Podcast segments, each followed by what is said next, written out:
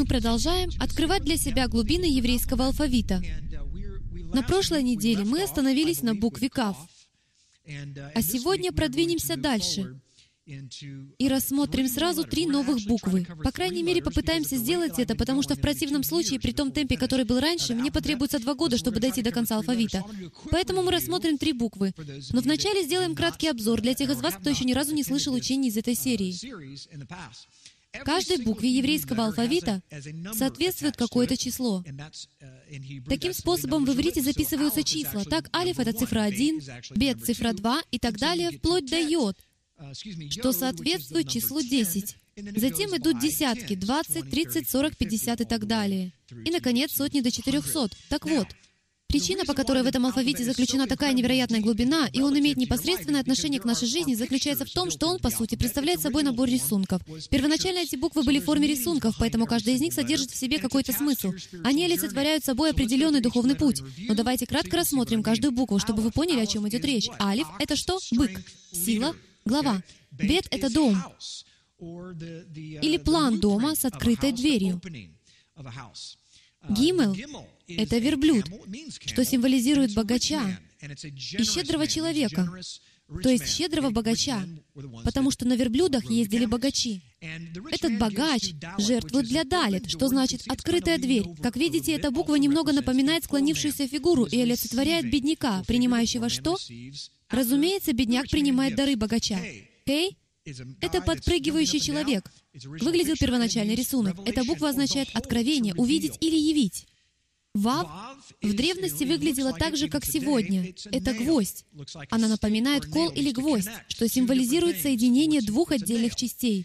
Это гвоздь. Зайн — это плуг, что говорит о глубоком проникновении и разделении. Что делает плуг? Он врезается в грунт и разделяет. Также эта буква означает меч. Далее хет — это ограда. Что происходит, когда вы разделяете что-либо надвое? Вы проводите между двумя половинами ограду и должны сделать выбор, о чем говорит следующая буква. Она даже и сегодня напоминает змею. По своей сути она символизирует выбор. Это змея в корзине. Таким образом, если вы принимаете правильное решение, то приходите к следующей букве. Если же было принято неверное решение, то вы остаетесь в корзине со змеей. Итак, мы переходим к йод, одной из самых сильных букв во всей Библии, во всем еврейском алфавите. Почему? Потому что это первая буква в имени Яхвы. Йод, Хей, Вав, Хей. Тетраграмматон, имя Бога. Итак, йод — это правая рука силы. Иначе быть не может. Кто находится по правую руку от Яхвы? Иешуа. Таким образом, мы видим Иешуа даже в первой букве имени Яхвы. Кав — буква, которую мы изучали на прошлой неделе. У нас же был урок по Кав? Был. Кав — это протянутая рука, помазание. Таково значение этой буквы. Кав — это помазание, о чем мы говорили в прошлый раз. Даже сама по себе эта буква напоминает Херувима, который покрывал ковчег завета. В действительности это слово звучит как «крувим». Оно начинается с буквы «кав». Мы уже знаем, что слова «помазание», «слава», «корона», «престол» Все они начинаются с «кав». Просто удивительно, как Яхве связал все это воедино. И вот мы подходим к букве «ламит». Давайте кратко посмотрим, что у нас получается. Глава дома — это богач, который щедро жертвует бедняку, открывающему дверь откровению о гвозде. Оно приносит меч Духа, который устанавливает разделяющую ограду, что позволяет принять решение.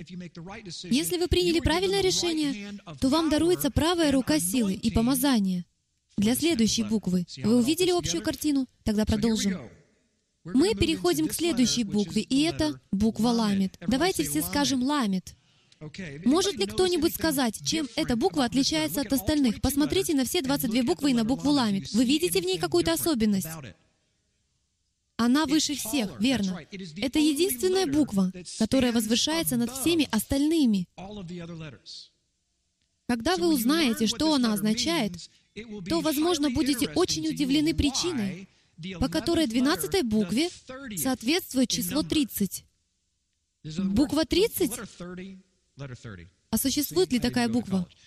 Вот что значит не учиться в колледже. Число 30. С чем оно у вас ассоциируется? Позвольте объяснить. Каждый раз, когда вы видите число 3, 30, 33, 300, 3000 и тому подобное, когда вы видите тройку в Писании, помните, что Бог умнее нас, и у Него на все есть причина. Согласны? Тройка — это мессианское число. Сообщение о Мессии. Всегда и неизменно. Сколько человек сформировали армию Гидеона? Сколько воинов было у Гидеона? Сколько? 300. А следовательно, это послание, непосредственно говорящее о Мессии. Это касается всех библейских историй, в которых встречается цифра 3. Я даю вам гарантию. Продолжаем. Мы знаем, что буква Ламит как-то связана с Мессией, потому что ей соответствует число 30. Это ее гематрия. И так должна быть какая-то взаимосвязь между буквой Ламит и Мессией. Кто знает, что случилось, когда ему было 30 лет? И Иешуа начал свое служение. Молодцы. Давайте же рассмотрим эту букву подробнее. Сейчас. Вот, нашел. Ламит. Вот как эта буква выглядит сегодня. Это двенадцатая буква еврейского алфавита. Сегодня мы выясним, почему Число 12 играет настолько важную роль. Почему буква Ламит возвышается над всеми остальными, и почему ей соответствует число 30? Двенадцатая буква имеет значение 30. Все это взаимосвязано. Я думаю, то, о чем пойдет речь дальше, удивит вас. Прежде всего, число 12 символизирует совершенство управления. Сколько колен было в Израиле? 12. Весь народ Израиля был разбит на 12 колен. Это совершенство управления. Именно поэтому Бог избрал 12 колен, а не 13. А что можно сказать о числе 30? Как я уже сказал ранее, это число говорит о крови, о крови Мессии и об освящении. Кроме того, 30 — это число имени Иуда. Только представьте, имени Иуда соответствует именно число 30, если просуммировать все буквы в слове Иуда. Также 30 — это возраст, когда заступали на священство. До священнодействия никто не допускался, пока ему не исполнялось 30. Вспомним Мессию Иешуа. Задавался ли кто-нибудь из вас вопросом, что происходило с Иешуа между 12 и 30 годами? В Библии об этом нет ни слова, и даже сам этот факт говорит об очень многом. Я думаю, что Мессия Иешуа в этот период учился под руководством Иоанна Крестителя в общине Есеев. А в 30 лет кстати, кому первому исполнилось 30 лет? Иоанну Крестителю. Если же ты был Есеем, то по достижению 30-летнего возраста от тебя требовалось войти в служение. В общине Есеев река Иордан считалась неотъемлемой частью доктрины вхождения в служение, поэтому вполне естественно, что Иоанн Креститель последовал учению Есеев. Он отправился к реке Иордан и начал свое служение. В этот момент, согласно Писаниям, Иоанн Креститель стал полноправным первосвященником. Он был сыном Захарии, потомком Аарона, а Каиафа на тот момент не был легитимным первосвященником. Именно по этой причине Иешуа не мог быть крещен Каиафой. Если он хотел стать священником, то должен был принять крещение от легитимного первосвященника. Итак, за шесть месяцев до крещения Иешуа Иоанн Креститель начал свое служение.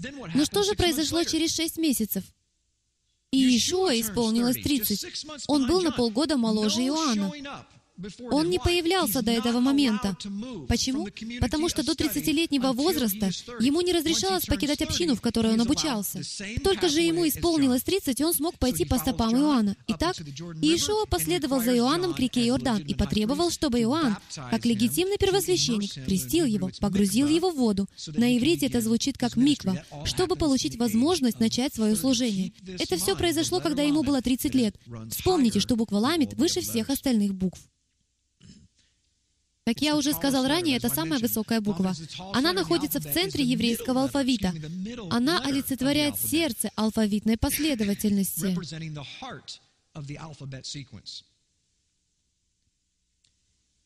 В древнееврейской письменности. Где же этот слайд? Вот он, прошу прощения. В древнееврейской письменности буква «ламит» выглядела так, как вы видите на экране. Это жезл или крюк. Линия поднимается вверх, чтобы подцепить как крюком. Это можно также сравнить с посохом пастуха. На самом деле буква «ламит» именно это и означает. Это посох. Что же древние израильтяне делали с помощью посоха? Подгоняли, подталкивали, кололи, направляли. Это символ управления. Сегодня нам, американцам с избыточным весом, посохи помогают ходить. Но в Древнем Израиле было по-другому. В Древнем Израиле посохи использовали для того, чтобы направлять овец. Таково было их назначение. Давайте заглянем в прошлое и исследуем, как изначально выглядел посох.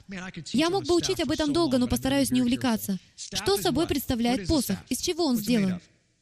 Из чего его получают? Из дерева. Как интересно. Посох — это живое или мертвое дерево? Вы думаете, это вопрос с подвохом? Никаких подвохов. Посох — мертвое дерево. Где вы видели живой посох? Это же полная ерунда. Живых посохов не бывает. Э, не торопите события. Посох — это мертвое дерево, но если проследить истоки истории, то мы увидим, что посохи или жезлы в действительности были символом власти. У каждого главы дома был жезл. Когда Корей пришел к Маше и сказал, «Я вызываю тебя на дуэль», как на Диком Западе. Что Яхве повелел им сделать? Каждый возьмите свой жезл. Все 250 начальников. Принесите жезл и сложите в скинии.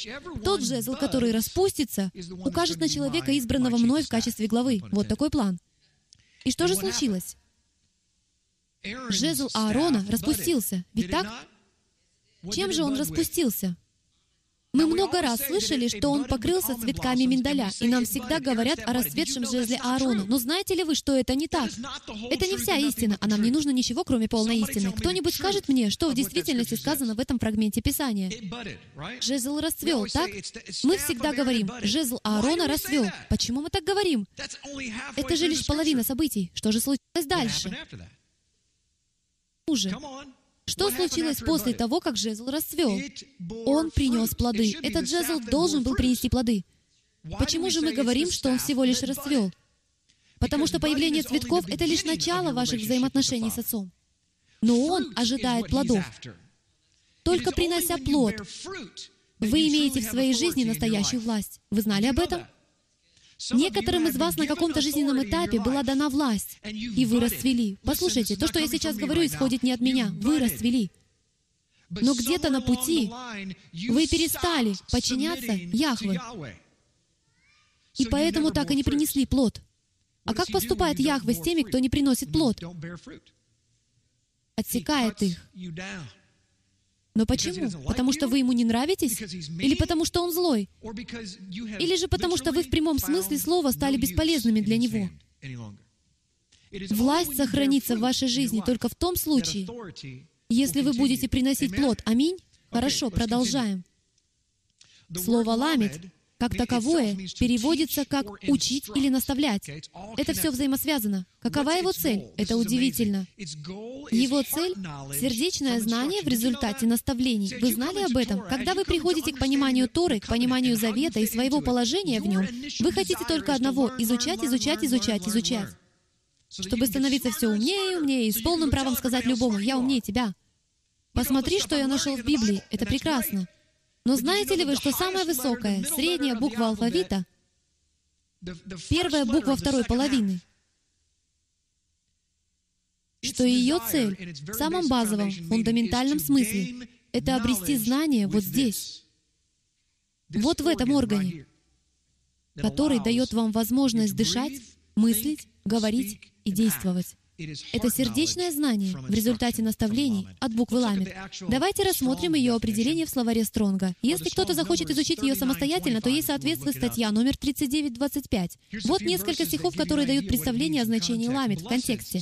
Псалом 93.12. «Блажен человек, которого вразумляешь ты, Яхве, и наставляешь Ламет, Торой Твоей, законом Твоим. Блажен человек, которого вразумляешь Ты, Яхве, и наставляешь Торой Твоей. Не знаю, как вас, но в моем окружении всегда учили, что с Торой покончено, потому что она порабощает.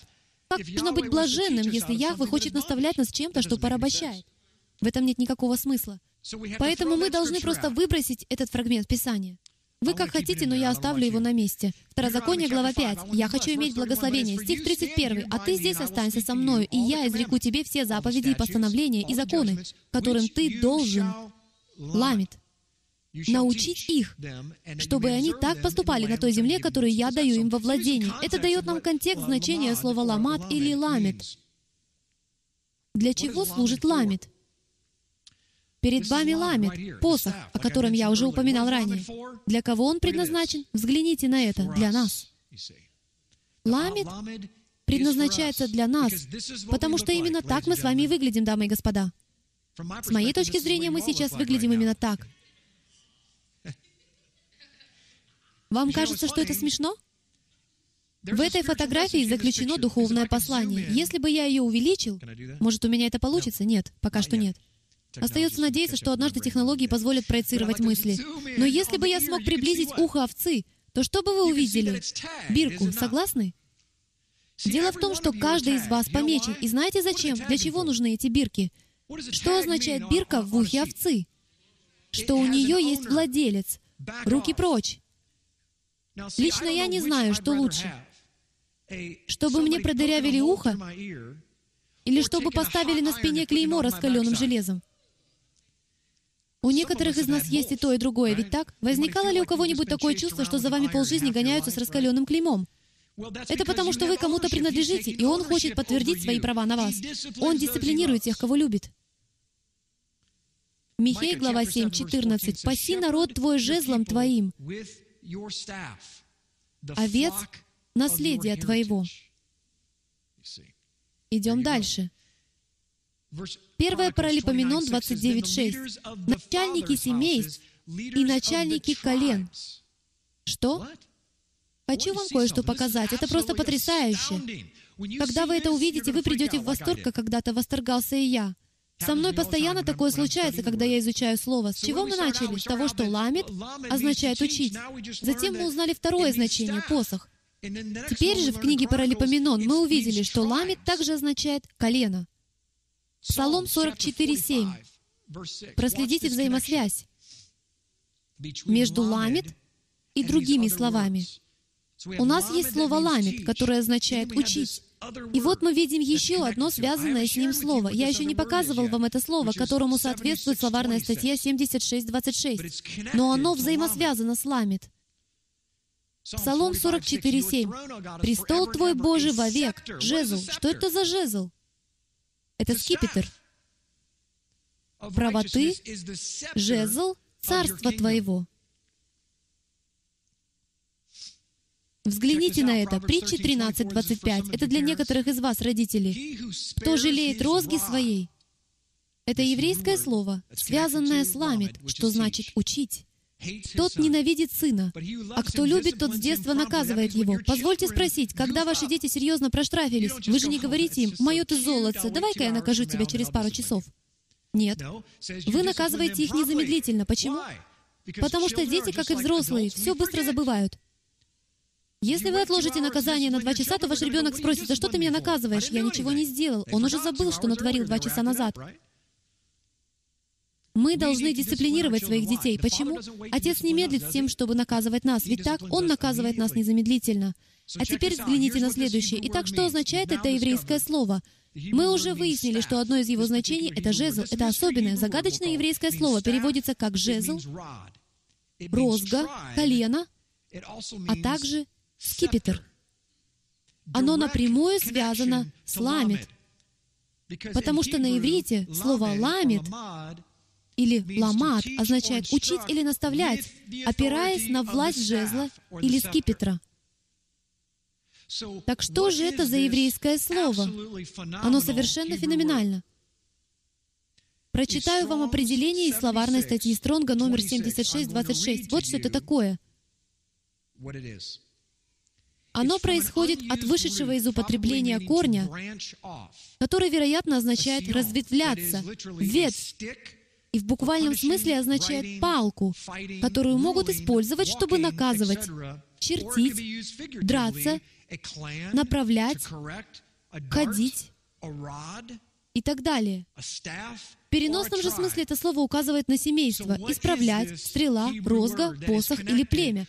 Что же это за слово, связанное с буквой, с которой начинается вторая половина еврейского алфавита, с единственной буквой, возвышающейся над всеми остальными буквами? Вот это слово. Шин, бет, тав. Шабет.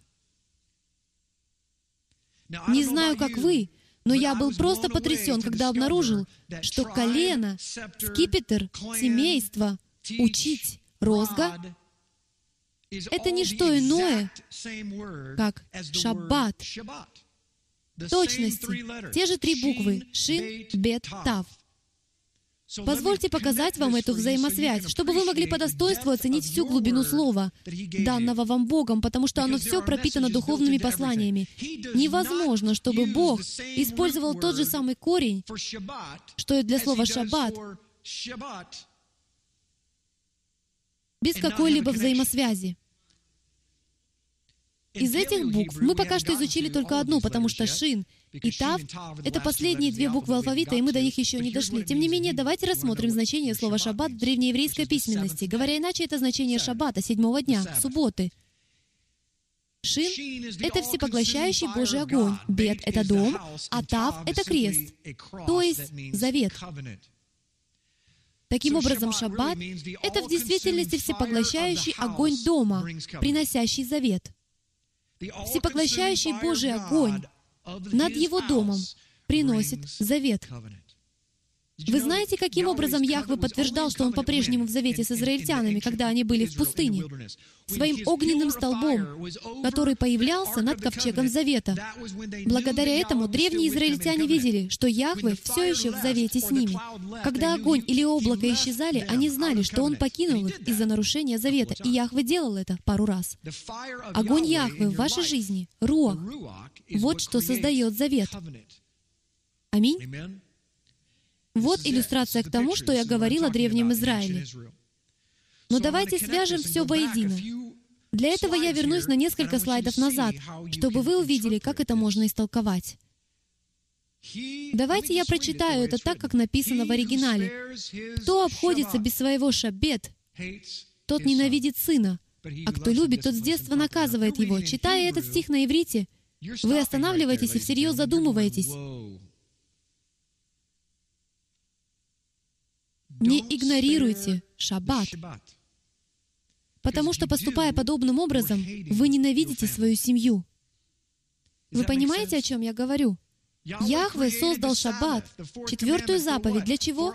Для нашего блага, чтобы мы могли отдыхать.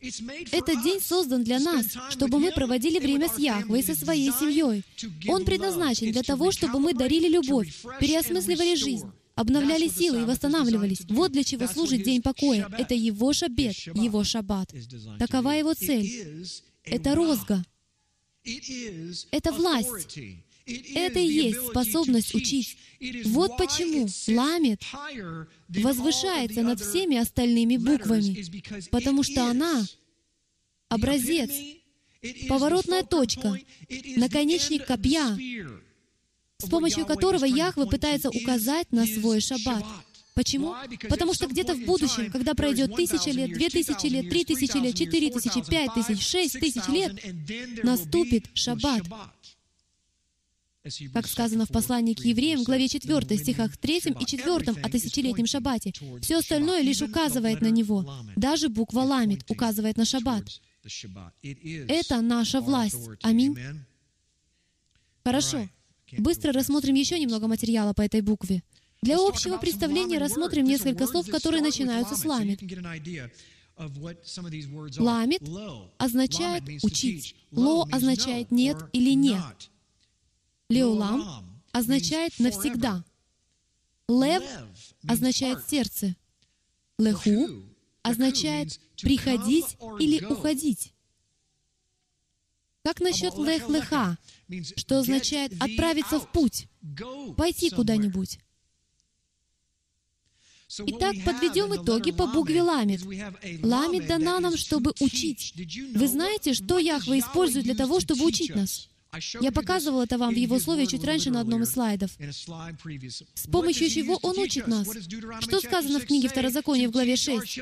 Учить наших детей чему? Его заповедям, Его уставам. И как же они называются? Его Торы.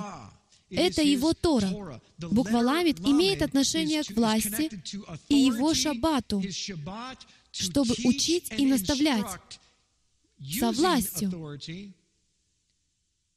его Слово. Откуда приходит власть? от предыдущей буквы. И что это за буква? Помазывающая рука. А какая буква была перед ней? Его сила.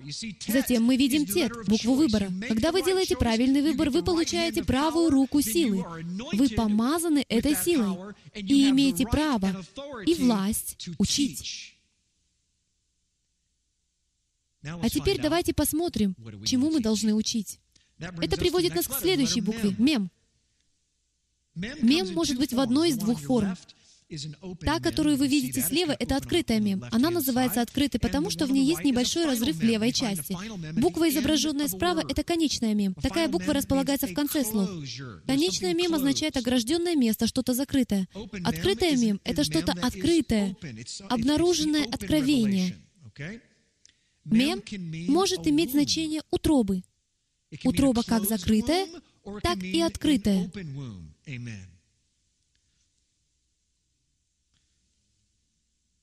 Вы этот слайд видели уже не раз, так что лишних объяснений не надо. Мем — это тринадцатая буква еврейского алфавита, и ей соответствует число 40. Взаимосвязь здесь очевидна. 40 — это число скорбей, о чем мы поговорим буквально через пару минут. Вот как выглядит эволюция буквы Мем. Как видите, ее пиктограмма позже перешла Ктав иври, то есть древнееврейскую письменность, а затем в классический иврит, Ктав ашурит, и, наконец, в современный иврит, который мы видим сегодня. Она даже внешне напоминает букву «М». Число буквы «Мем» — 13, а значение 40. 40 — это число суда, скорбей и испытаний. 13 — это число отступничества и бунта. Вот почему эта буква может быть закрытой и открытой. Суд, скорби испытания ведут в обетованную землю. Буква «мем» обозначает очередной момент принятия решения. Почему? Потому что после того, как было преподано какое-то учение, возникает необходимость принять решение. Мы чуть позже еще вернемся к этому вопросу. Как насчет вот этого? Для того, чтобы понять смысл числа 40, связанного с буквой «мем», достаточно лишь заглянуть в Писание. 40 дней и ночей изливались воды потопа. А как насчет 40 лет в пустыне? 40 дней, проведенных Моисеем на горе Синай. 40 дней слихота, то есть Шува, перед Рош Хашана. Перед праздником Рош Хашана, который знаменует начало Нового года, есть 40 дней поста. Как насчет 40-дневного поста Иешуа в пустыне? 40 дней от зачатия до формирования зародыша. Вы знали об этом? 40 недель вынашивания плода до наступления родов. Почему не 10 недель? Это было бы намного легче, ведь так? Я специально сказал это, чтобы услышать аминь от моей жены. Тем не менее, беременность длится 40 недель, прежде чем рождается то, что находится внутри мем. Раввины в древности говорили, что человек достигает настоящей мудрости к 40 годам. Рассмотрим следующую иллюстрацию. Она показывает, что собой олицетворяет буква «мем». На что она похожа? Напоминает электромагнитные колебания. Но учитывая рисунок слева, что это такое? Вода. Именно это олицетворяет буква «мем». Она символизирует воду, в том числе внутриутробную. Если посмотреть внимательно на современное начертание открытая мем, то можно увидеть, что она, как говорили мудрецы, похожа на открытую утробу. Она позволяет родиться той жизни, которая находится внутри нее. Вот как она выглядит сегодня. Что она символизирует? Она символизирует воду, хаос. Почему хаос? Потому что когда Яхве пролил воду во время потопа, чему она привела? К огромному хаосу. Но что эта вода произвела после? Она принесла жизнь. Мы еще вернемся к этому. Вода, хаос, родник. Мем также может означать народы или люди, языки или малкут, царство. Бог говорит, что все повторится, что в пришествии Мессии все будет так же, как в дни Ноя, когда возник хаос, когда внезапно пролились воды, положив начало новому царству, новой жизни. Все это повторится еще раз. Открытая мем символизирует открытую простую истину Божьего Слова, открытую простую истину Слова Яхве. Вторая форма буквы мем — это скрытая, закрытая для понимания истина. А теперь давайте внимательно рассмотрим современную мем. Почти все еврейские буквы в действительности состоят из нескольких букв. Те из вас, кто знаком с еврейским алфавитом, сразу же увидят две буквы, из которых состоит мем. Давайте я для наглядности отделю их. Что это за буквы? Очень хорошо. Вы умеете читать. Это «вав». А вторая буква — это «кав». Итак, с одной стороны находится кав, символизирующий помазание. Вот эта буква. С одной стороны мы видим кав, а с другой — вав. Таким образом, мы получаем помазание гвоздя. Это помазание Иешуа, помазание соединяющего гвоздя. Здесь присутствует какая-то взаимосвязь, и присутствует большое помазание. Для части это, наверное, имеет особый смысл, потому что все твое пророчество совпадает с вышесказанным почти слово в слово.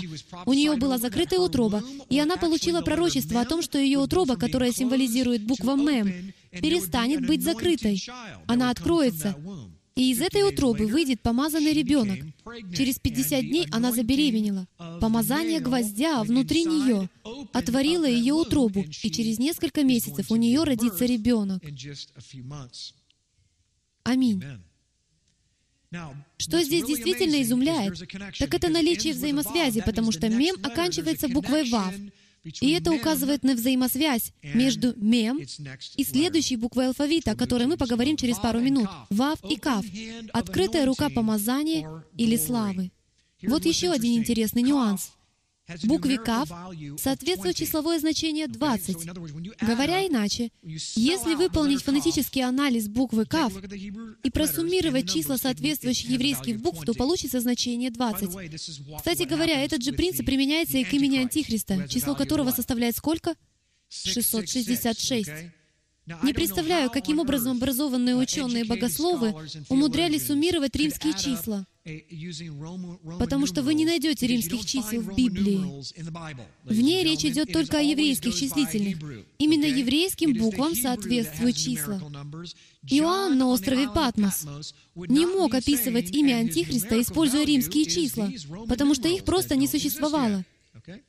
Нет, он руководствовался числовыми значениями тех букв, которыми пользовался с самого детства. Таким образом, каким бы ни было имя Антихриста, для вычисления его числа 666 должен быть взять за основу иврит или арамейский язык. Но вернемся к букве Кав. Кав — это 20. Вав — это 6. Знали ли вы, что букве Мем еще соответствует значение 26? Именно такое число получается, если сложить кав и вав. А какому еще удивительному слову соответствует число 26? Яхве. Итак, мы видим потрясающую взаимосвязь. Буквы «мем» со скрытой в ней силой Яхвы. Помазание Мессии — это Яхве, дарующий новую жизнь. Рассмотрим несколько слов, начинающихся с «мем». Мы приближаемся к следующей букве, которая свяжет все это воедино.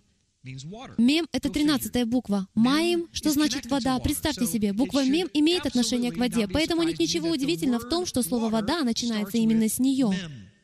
А как насчет следующего слова? Мабул, потоп, макур, фонтан, миква, скопление воды — а также погружение в воду. Как насчет слова «матар»? Но сначала «мабуа» — родник. «Матар» означает «дождь». Яхве настолько умен, что Он создал взаимосвязь между всеми этими словами. Вы можете представить, как было бы здорово читать на иврите. Если бы вы знали все это, то, читая о переходе через воду, вы понимали бы, что речь идет о переходе через мем, Божью утробу, приносящую жизнь. Она взаимосвязана с фонтаном, дождем, потопом и другими подобными понятиями. Масад — основание.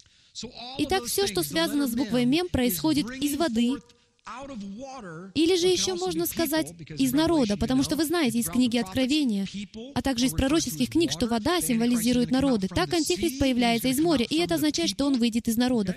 Таким образом, буква «мем» взаимосвязана с людьми. Она символизирует что-то, что рождается в людях. И что же это?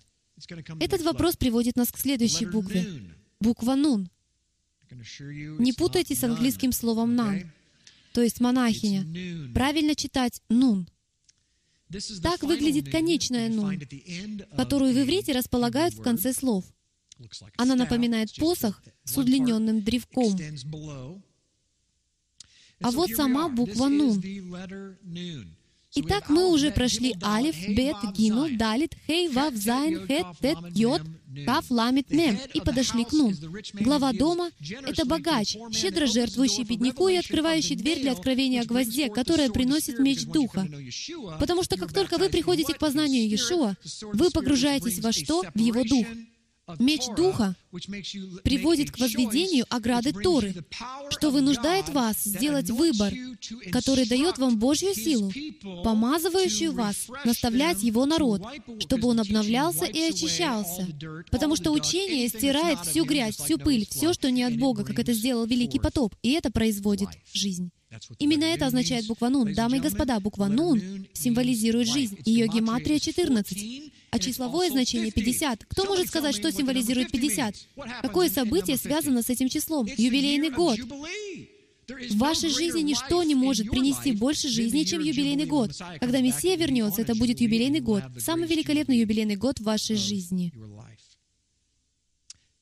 Может мне кто-нибудь сказать, что это за слово?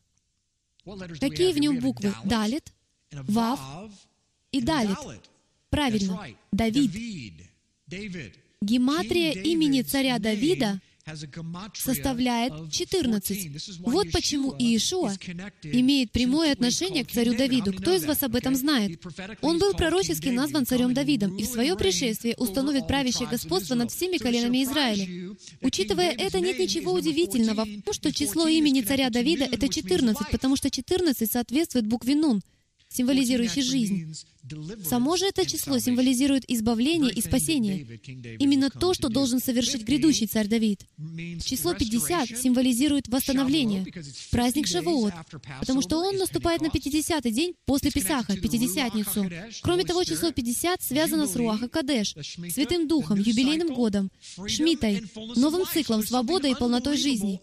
Как видим, в числе 50 сокрыто что-то абсолютно невероятное. Оно никак не могло быть связано с какой-либо другой буквой, только с Нуна, ни с какой другой, потому что ей соответствует число имени Давида. То есть 14, что обозначает жизнь. Царь Давид, Евангелие от Матфея, глава 1, стих 17. Взгляните на это. Итак, всех родов от Авраама до Давида 14 родов. И от Давида до переселения в Вавилон 14 родов. И от переселения в Вавилон до Христа 14 родов. Почему их должно быть именно 14? Почему бы, например, не 14 с половиной? Почему не 12 и не 10? Почему в каждой из этих частей должно быть по 14 родов? Вы представляете, какова математическая вероятность того, чтобы в одной строке с подобным описанием встретились подряд три числа 14? От Авраама до Мессии 14, 14 и еще раз 14. Жизнь, жизнь, жизнь. Три жизни, Мессия, третий день. Вот как выглядит древняя пиктограмма буквы Нун. Если бы вы увидели ее в настенной древнееврейской надписи 4000 лет назад, то она выглядела бы именно так. Напоминает головастика. Также похоже на сперматозоид. Это что-то, производящее жизнь. Маленький головастик. Я знаю, что это значит. Маленькие головастики делают маленьких детей. Уже шесть раз. Но мы отвлеклись. Итак, это первоначальная пиктограмма буквы Нун, символизирующая жизнь. Ее значение — семя, жизнь или рыба. А теперь вспомните Писания, которые имеют отношение к семени, жизни или рыбе. Например, историю про хлеба и рыбки, четыре притчи о семени и ту, в которой идет речь о жизни Иешуа. Все это взаимосвязано с буквой «Нун» четырнадцатой буквой. На арамейском языке слово «нун» означает «рыба». Сейчас вы уже знаете, что такое рыба. Рыба — это мы. Вспомните о ловцах людей. Мы одновременно и рыба, и рыбаки. Парадоксально, не правда ли? На иврите «нун» означает «царство» или «наследник престола». Вы видите взаимосвязь? «Нун» — это царство и наследник престола.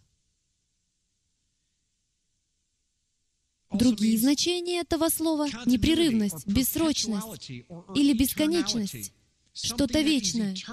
Если вы обрели жизнь, то ее у вас с избытком, и вы обрели ее навсегда. Это вечная жизнь. Аминь. Рассмотрим один вопрос, только не смейтесь. Люди — это рыба? Аввакум, глава 1, стих 14. «Оставляешь людей, как рыбу в море, как присмыкающихся, у которых нет властителя». Как часто женщины говорят подобное о мужчинах? Они даже не знают, что это соответствует Писанию. Боже, почему Ты сотворил мужчин такими? Они же как присмыкающиеся. Или что-то в этом роде. Евангелие от Матфея, глава 4, стих 19, и говорит им, «Идите за мною, и я сделаю вас ловцами людей». Таким образом, люди уподобляются рыбе, и они являются ловцами других людей. Почему? Ответьте на вопрос, откуда берется рыба? Рыбу берут из воды.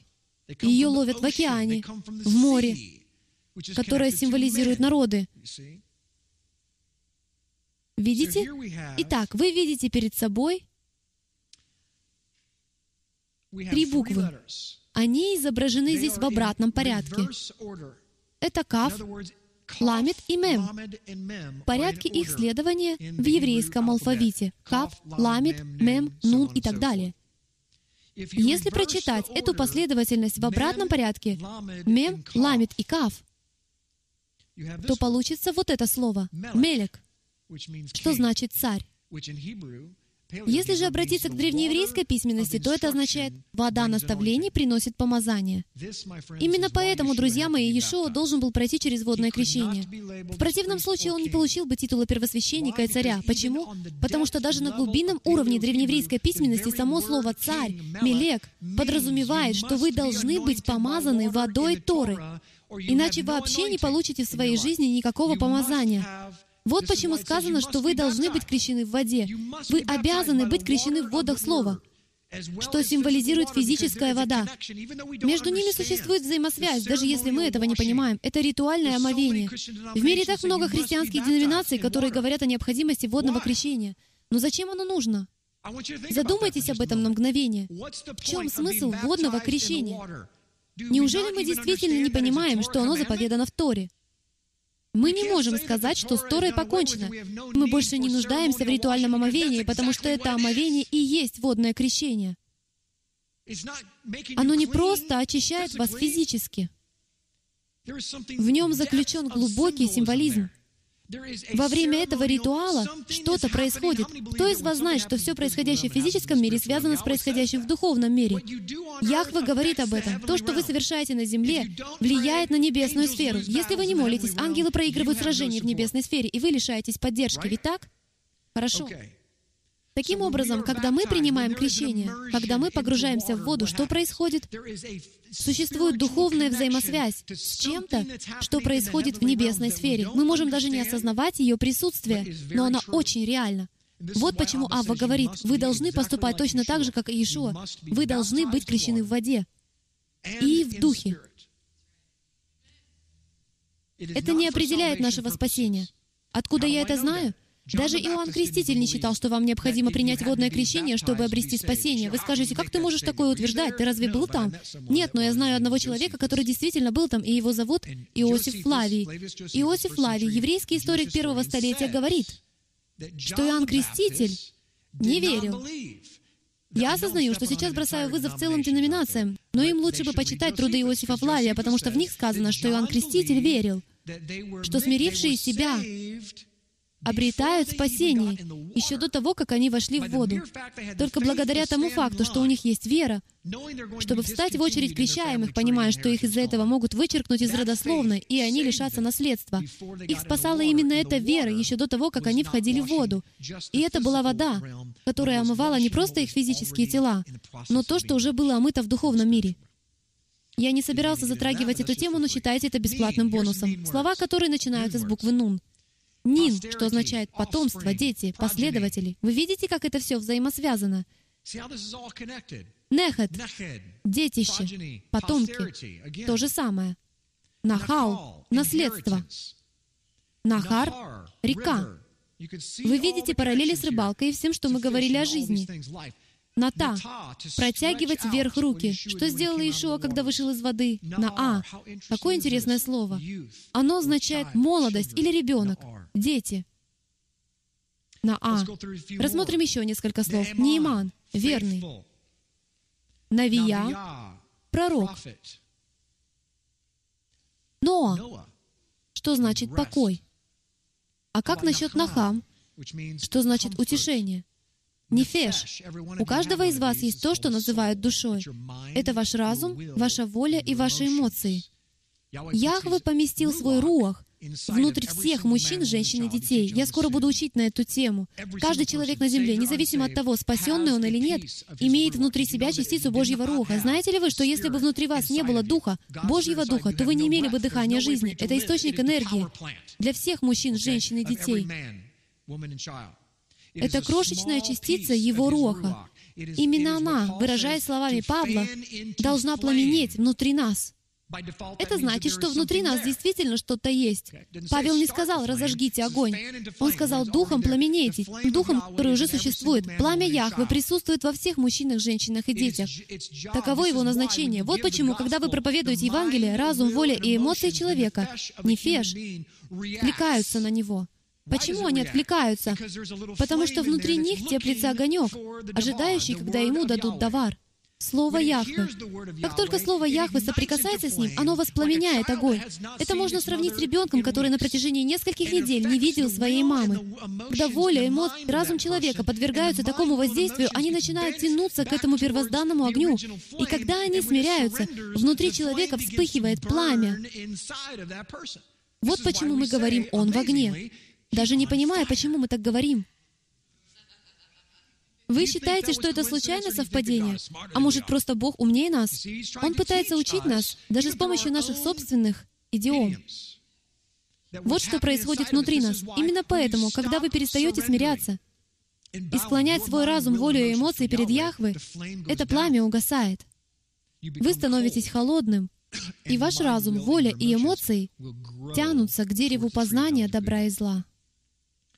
Вы никогда не обретете нун, жизнь. Внутри своей жизни. до тех пор, пока не поклонитесь Шика, что значит поклоняться своим разумом, волей и эмоциями. Вы должны постоянно склонять разум, волю и эмоции, вашу нефеш, перед Руахом, чтобы он принес вам жизнь. Вот еще одно чудесное еврейское слово — «нер», что значит «светильник». Светильник. Как вы думаете, чем они в те времена освещали дома? Светильниками. Сколько светильников освещало святилище? Семь. Их называли минорой. Это был подсвечник с семью ветвями. Здесь тоже есть взаимосвязь. Если взять два таких светильника, какое число у вас получится? Я такого не слышал даже от профессора в колледже. О чем он вообще говорит? Сколько свечей у вас получится? 14. 7 плюс 7 будет 14. Уверен, вы знали ответ. Если взять по одной миноре для каждого из двух царств Израиля, то получится 14 светильников. А 14 — это буква Нун. Наконец, последнее, но не менее важное слово — это Нисан. Первый месяц еврейского календаря приносит жизнь. Уже скоро Нисан. И догадайтесь, что нас ожидает в месяце Нисане. Какой чудесный первый праздник года приходится на месяц Нисан? Песах. Догадайтесь, с какого числа он начинается? С 14 -го. Мне придется что-то пропустить. Есть так много всего, связанного с числом 14. Скажу лишь, что в 14 день месяца Нисан приносили в жертву ягненка, Песах, пасхального агнца. Это происходило в 14 день месяца Нисан. Итак, что у нас получилось к этому моменту? Давайте вернемся к этому слайду. Мы видим главу дома, богача, который щедро жертвует бедняку, который открывает дверь. Дамы и господа, вы не уполномочены жертвовать до тех пор, пока не стали главой дома. Вы это знали? Не жертвуйте ничего и никому. Это все будет тщетно до тех пор, пока вы не возьмете быка за рога и не станете главой своего дома. Я обращаюсь сейчас к мужчинам. На духовном уровне ваше даяние не значит ровным счетом ничего. Откуда я это знаю? Потому что главы крупнейших мировых организаций, такие как Билл Гейтс, могут пожертвовать миллиарды долларов на благотворительность, но в судный день это не даст им никакого преимущества, никакого. Потому что тот, кто может пожертвовать гораздо больше, чем кто-либо из нас, в сотни раз больше, не является главой дома согласно Божьему определению. До тех пор, пока вы не станете главой своего дома, ваше даяние не будет иметь отдачи. В таком даянии нет помазания. Я понимаю, что это тема для отдельной проповеди. Я лишь хотел показать, почему Бог говорит, вначале стань главой дома и только затем жертвуй. Когда вы поступаете так, это открывает дверь откровению для вас и для кого-то еще. Это откровение, если вы не спасенный и принимаете его впервые, приносит что-то, что удерживает вас, и это гвоздь. Этот гвоздь дарует дух Мессии, меч. Меч создает разделяющую ограду. Вот почему Иешуа сказал, «Я пришел не для того, чтобы повысить вашу самооценку. Я пришел, чтобы принести меч». Какой? Меч разделения. Я пришел принести меч разделения. Это не значит, что Он хочет, чтобы люди вздорили друг с другом, но согласитесь, истина действует именно таким образом. Истина разделяет. Истина — это гвоздь. И этот гвоздь, пронзивший руку моего Мессии, отделил жизнь от смерти пшеницу от мекины. Когда в вашу жизнь приходит меч Духа, он производит разделение. И это становится оградой. Именно это совершает Тора. Она защитная ограда вокруг вас. Так почему же вас с самого детства учили, что Тора — это рабство? На прошлой неделе я уже говорил, что это можно сравнить с желанием спать за пределами ограды, возведенной посреди пустыни, кишащей волками, медведями, львами и кем угодно еще. Нет. Жизнь только внутри ограды. Как только вы получили ограду, как только вы получили наставление, вам предстоит сделать выбор, потому что у вас есть две альтернативы. Где вы хотите жить? Внутри ограды или снаружи? Как только вы принимаете правильное решение, к вам в буквальном смысле слова простирается правая рука Бога. На мой взгляд, это самая невероятная буква во всем еврейском алфавите и во всей Библии. Это буква, которая встречается в Библии чаще других. Как мы узнали на предыдущем занятии, это буква Йод. Если вам не дано, вы не можете подняться сюда. Вы не имеете права подниматься на эту сцену, если вам не дарована правая рука силы. Именно это произошло, когда Павел пришел в Иерусалим, что описано в 15 главе книги Деяний. Апостолы дали ему правую руку общения. О чем это говорит в духовном мире и физическом мире, если взглянуть на иврит? Это означает, что Павел принял правильное решение. В чем же заключалось это решение? Подчиниться апостолам в Иерусалиме. Когда Павел подчинился апостолам, апостолам в Иерусалиме, они подали ему руку общения. Что это означало, если взглянуть на божественный смысл, вложенный в древнееврейскую письменность? Что апостолы дали Павлу силу, и Кав помазали его для какой цели? Чтобы учить язычников. Ламит.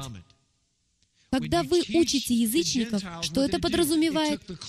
Вы берете закрытую утробу, и помещаете в нее Тору, наставление. А Тора может производить только одно — путь, истину и жизнь.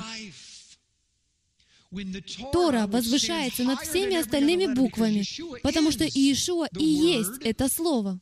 Слово неизменно будет возвышаться, потому что Божье Слово всегда выше нас. Когда Тора проникает глубоко внутрь вас, и вы действительно понимаете наставления Яхвы и применяете их в жизни, они прорывают замкнутую оболочку, и это приносит жизнь. Нун. Вы видите, как все это взаимосвязано? И так будет до самого окончания алфавита. Эта картина духовного путешествия вплетена в каждую букву, каждое число в Божьем Слове. И нам не стоит этому удивляться. Поэтому позвольте задать вам один вопрос. Если вы сейчас преодолеваете в своей жизни какую-то борьбу, в чем бы она ни заключалась, выясните, на каком вы находитесь, с чем вы сражаетесь, есть ли у вас помазание, чтобы учить, если вы чувствуете, что оно у вас есть, но вам не дана власть, чтобы учить, значит, вы находитесь на букве Тет, где Бог призывает вас принять правильное решение, чтобы Он подал вам правую руку общения, что подразумевает власть. Может быть, вы приняли правильное решение, и Бог подает вам правую руку общения, но вы в процессе отказа от всего лишнего, чтобы получить помазание на то, чтобы учить. Возможно, вы посреди процесса, когда Отец просит вас всего лишь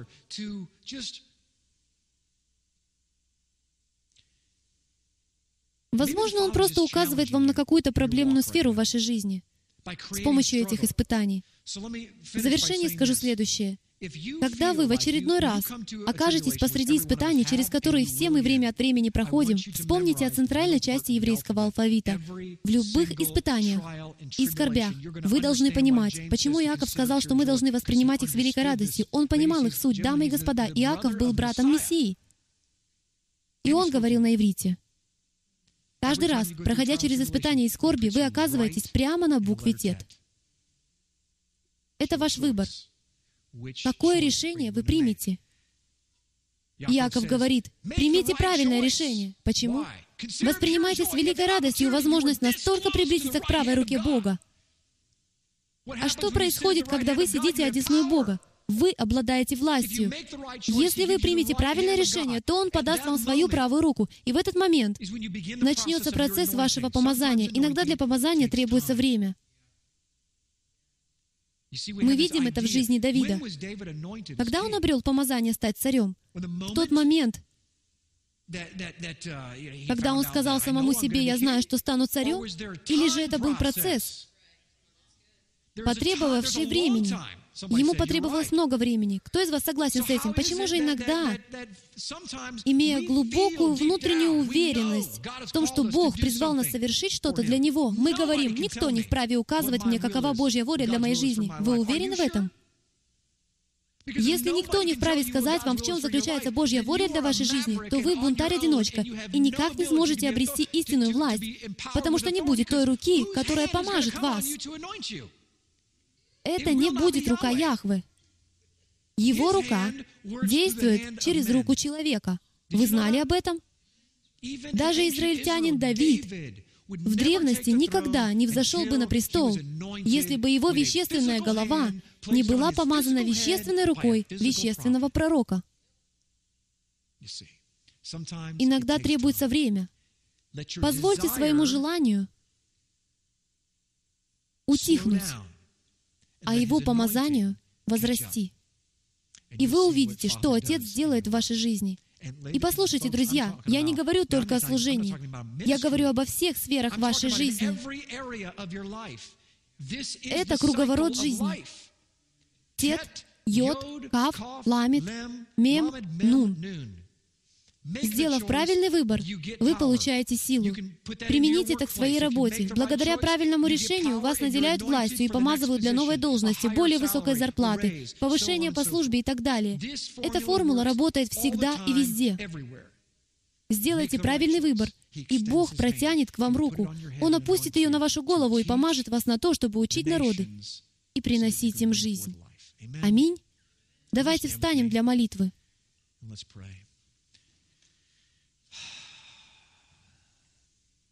Отче, мы приходим к Тебе с благодарностью за то, что Ты приносишь эти испытания, приносишь эти скорби, что Ты создаешь в нашей жизни эти сложные препятствия. Не для того, чтобы мы споткнулись, но для того, чтобы выяснить, кто действительно на Твоей стороне. Только те, кто обладают мужеством и способностью выстоять в самые трудные времена, кто выдержит испытание, достойный Твоей правой руки. Отче, я не стремлюсь ни к каким позициям власти.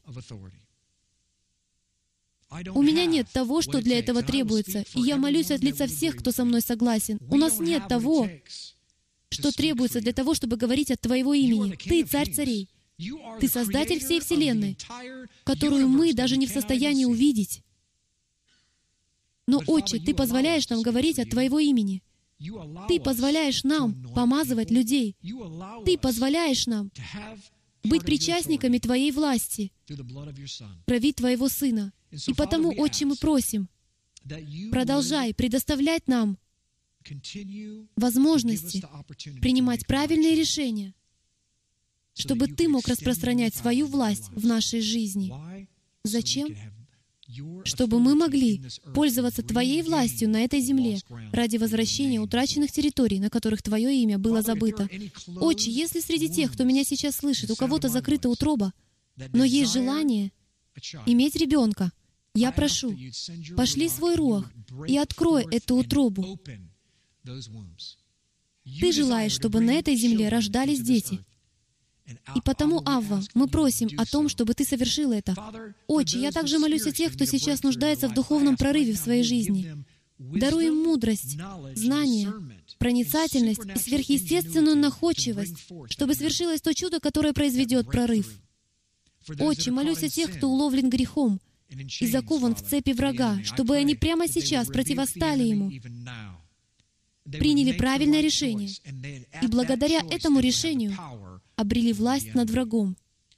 Отче, спасибо за Твое Слово. Мы благодарим Тебя за каждую букву и каждое число, которое Ты даровал нам. Спасибо за все Твои взаимосвязи, за то, что Ты позволяешь нам иметь общение с Тобой.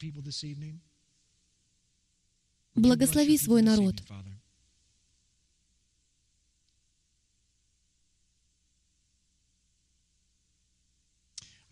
Я чувствую, что надо произнести эту молитву. Барух ата Адонай, Элухейну мелех хаулам, Боре при Хагафан.